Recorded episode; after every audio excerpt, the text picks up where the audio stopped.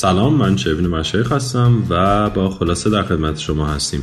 امروز می‌خوایم کتابی رو به اسم باحال با هم بررسی بکنیم. تلاش های پنهان ذهن شما برای باحال بودن که باعث میشه اقتصاد و دنیای امروز ما متفاوت باشه.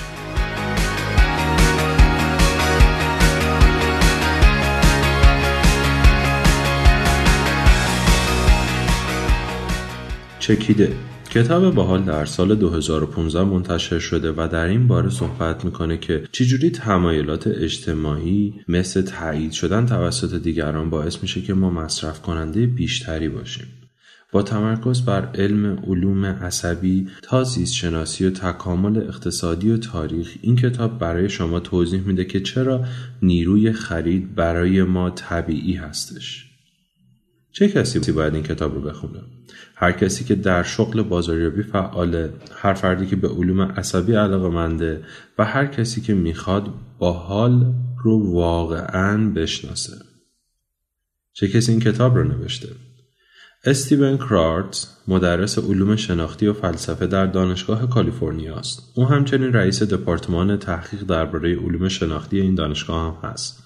هدف اصلی تحقیقاتش اینه که از علوم عصبی برای شناخت بهتر انسان ها و روابط اجتماعی اونها استفاده بکنه. نویسنده دیگه این کتاب آنت هستش که در زمینه بازاریابی عصبی و نگاه جدید به علوم خرید و ارتباطات از پیشروان این صنعت هستش. او همچنین از متخصصان روابط عمومی و ارتباطات هم محسوب میشه. خلاصه اول با هم ببینیم چرا ما چیزهایی رو خرید می‌کنیم. آخرین چیزی که خرید کردید رو به خاطر دارید. چرا اون رو خریدید؟ آیا واقعا بهش نیاز داشتید؟ ما معمولا شروع به خرید اشیا می‌کنیم چون فکر می‌کنیم به اونها نیاز داریم.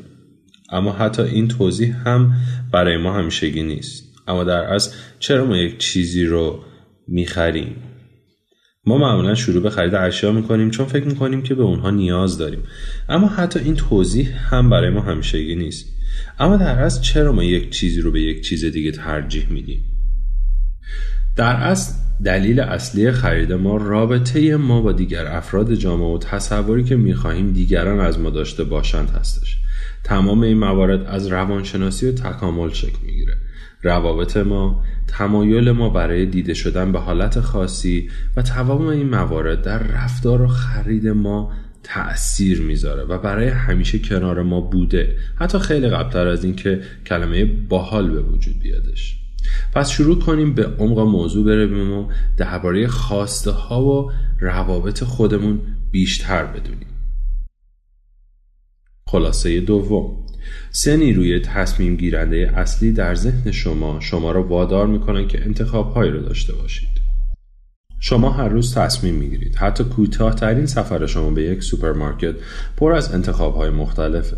اما عادات ما که شامل انتخاب کردن اینکه چه بخریم فقط یک تعداد از عملیات نیست و در اصل تصمیم بین سه مکانیزم لذتی ذهنی ما هستش. اما ما به صورت پیشفرض این مکانیزم ها رو نمی‌شناسیم. اونها به صورت ناخودآگاه اتفاق میفتن و تاثیرات خاص خودشون رو در عادات ما می‌گذارن. با هم ببینیم اونها چجوری کار می‌کنن. مکانیزم اول مکانیزم لذت و بقاست. این مکانیزم سریع و غیر انعطاف پذیره بر اساس عکس عمل هایی که ما به موارد خاص نشان می‌دهیم عملیاتی هستش که روزمره ما رو می‌سازه و ما بدون فکر کردن به اونها اون کار رو انجام میدیم. فرض کنید شما برای شام لازانیا دارید.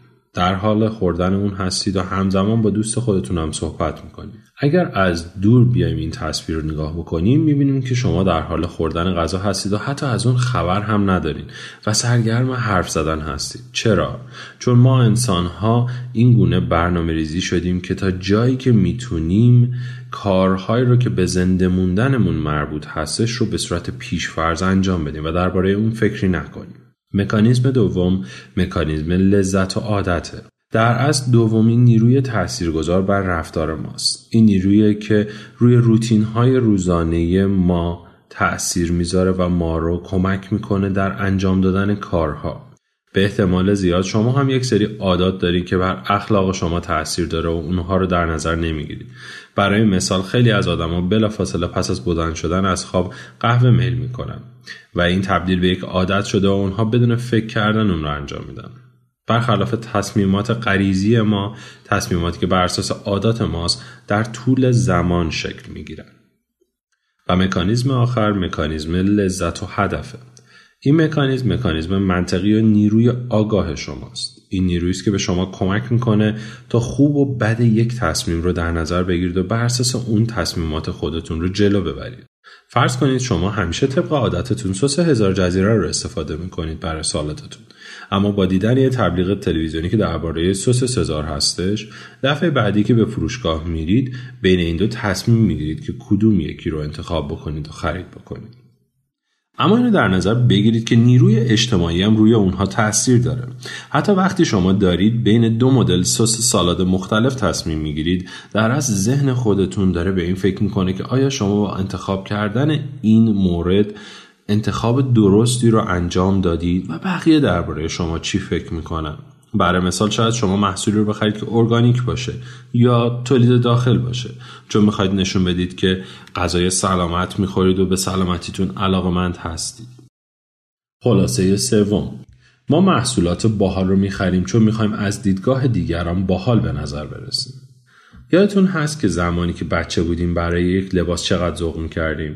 اکثر ما اون احساس شوقی که فردا سر کلاس بریم و بقیه راجع به لباس ما چی میگن و یادمون هستش. و اینکه ای کاش بهشون نشون بدیم که ما چقدر فکر باحالی داریم و سریقمون باحال هستش. در از مردم برای این محصولاتی رو می‌خرن که یا توسط جامعهشون دیده بشن یا از ترس از خجالت کشیدن از جامعهشون دوری کنن. حتی در قرن 18 میلادی اقتصاددان آدم اسمیت به این نتیجه رسید که ما فقط برای بقای خودمان از محصولات استفاده نمی کنیم بلکه ما برای ادعاهای خودمان از محصولات استفاده می کنیم به این دلیل که محصولات باحال مثلا مدل جدید کفش نایک برای این نیستش که ما زنده بمونیم یا هیچ تاثیر خاصی در مدل راه رفتن ما یا زندگی ما نداره.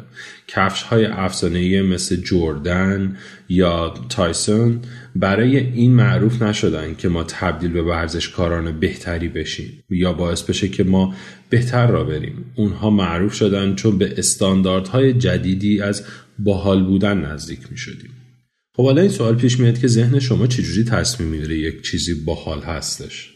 ما این کار رو با فعال کردن بخش از ذهن خودمون انجام می‌دهیم که درباره ما و دیگران فکر می‌کنه. این بخش در اصل دقیقا پشت پیشانی شما قرار داره که به آن medial prefrontal cortex می‌گویند. این بخش مسئول این هستش که بسنجه دیگران درباره شما چه چیزی فکر می‌کنن. بنابراین شما فکر می‌کنید که خرید یک کفش ورزشی برای این است که عاشق مدل اون شدین اما در ناخودآگاه خودتون ذهن شما داره به شما میگه که این کفش در موقعیت اجتماعی شما تاثیر مثبتی داره و باعث میشه که شما باحال به نظر برسید. اعتماد به نفستون رو بالا ببره و شما رو خوشحالتر می‌کنه. جالبه بدونید که این مدل رفتار اجتماعی تاثیر بسزایی در اقتصاد داره که شما حتی نمی‌تونید اون رو تصورش بکنید. اما قبل از اینکه به اون بپردازیم با هم ببینیم که این نیاز به باحال بودن از کجا میادش. خلاصه چهارم مصرف بخش طبیعی از زندگی ما انسان هاست. با اصول اولیه شروع کنیم. معمولا ما نیاز داریم که به یک جایگاه خاصی برسیم و معمولا مصرف اشیا و اشیاء باحال به ما کمک می‌کنه که به اون جایگاه برسیم.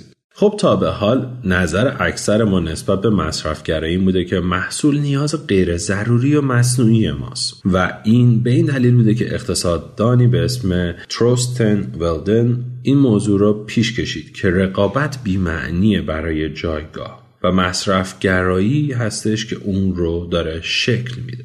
در دیدگاه اون محصولات در از جوایزی هستن که کمک می‌کنه برای رسیدن به یک جایگاه خاصی. برای مثال بیان می‌کنه که اگر دوست شما یک گوشی جدید می‌خره این نیاز در شما زنده میشه که شما هم باید یک گوشی جدید رو بخرید که از اون عقب نیفتید یا برای مثال جایگاه شما متفاوت نشه. حالا هرچی این فاصله گوشی ها با هم بیشتر بشه این حس در ناخودآگاه شما هم بیشتر میشه. اما یک اقتصاددان دیگر به اسم ریچارد ایسترن استدلال کرد که به آنچه واقعا اهمیت دارد درآمد نسبی شما می‌گویند در دیدگاه اون ما پول صرف می‌کنیم و بیش از آن چیزی که نیاز داریم مصرف می‌کنیم. چون همیشه به دنبال کسب موقعیتی در جامعه هستیم که به جایگاه ما بخوره یا جایگاه ما رو نسبت به دیگران افزایش بده. دیگر منتقدان مصرفگرایی میگن که این مسابقه بهتر بودن در جایگاه اجتماعی و جنگ برای باحال بودن تنها باعث به وجود آمدن این جامعه مدرن امروزی میشه که به صورت غیر منطقی به هدر دادن منابع می‌پردازه. اما یک دیدگاه دیگه هم وجود داره. این بار از دیدگاه تکامل یافتن زیست شناسی بهش نگاه می‌کنه.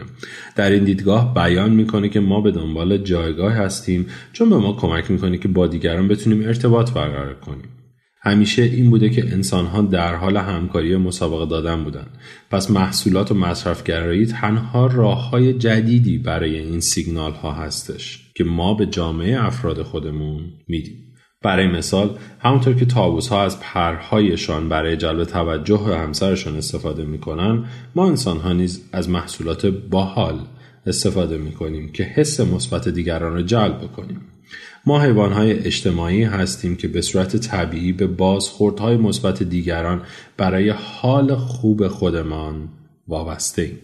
بنابراین اگه فکر می‌کنید دوست شما به این دلیل کفش جردن خریده چون شما همونو خریدید سخت در اشتباهی اون اون رو خریده چون به صورت غریزی نیاز داشته که عضوی از یک جامعه باشه خلاصه پنجم فرهنگ های جدیدی ظهور می‌کنن و فضاهای جدیدی رو برای همه ما به وجود میارن.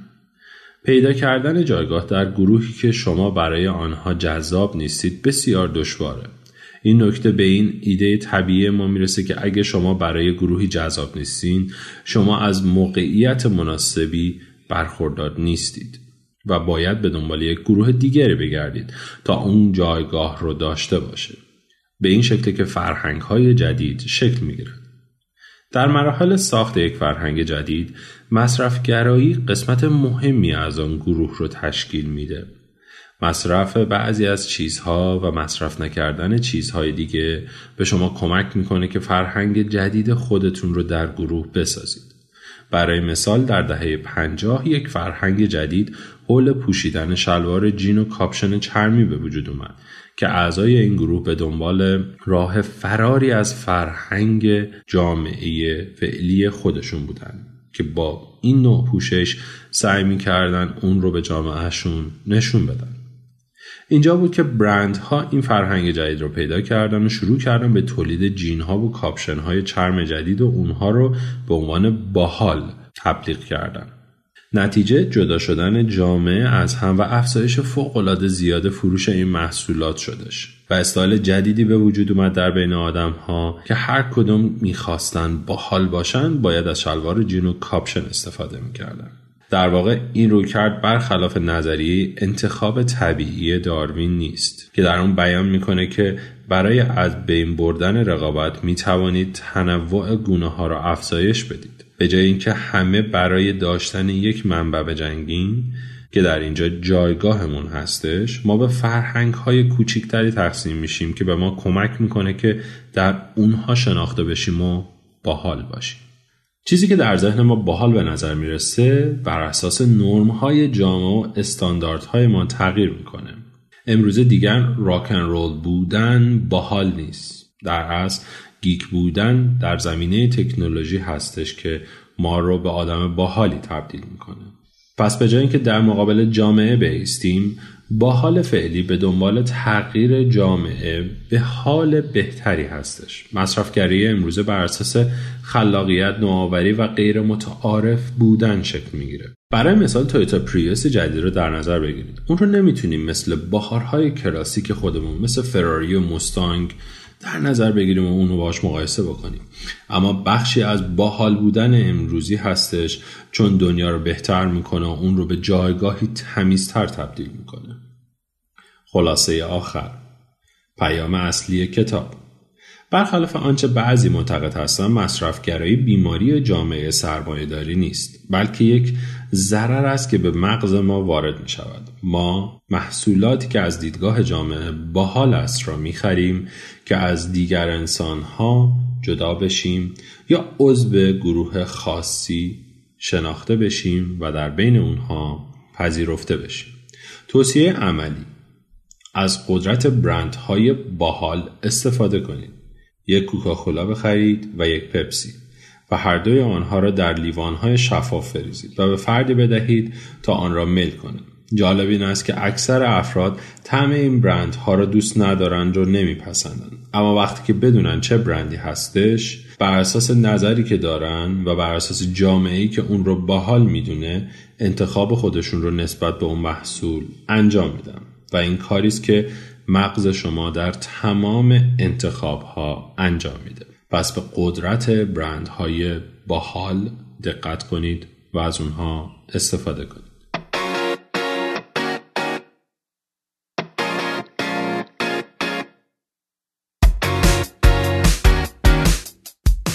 من شیوین مشایخ و با خلاصه در خدمت شما بودیم. امیدوارم که کتاب باحال رو دوست داشته باشید. راه های ارتباطی من با شما همه شبکه های اجتماعی شروین مشایخ هستش و ایمیل من شروین روزتون خوب.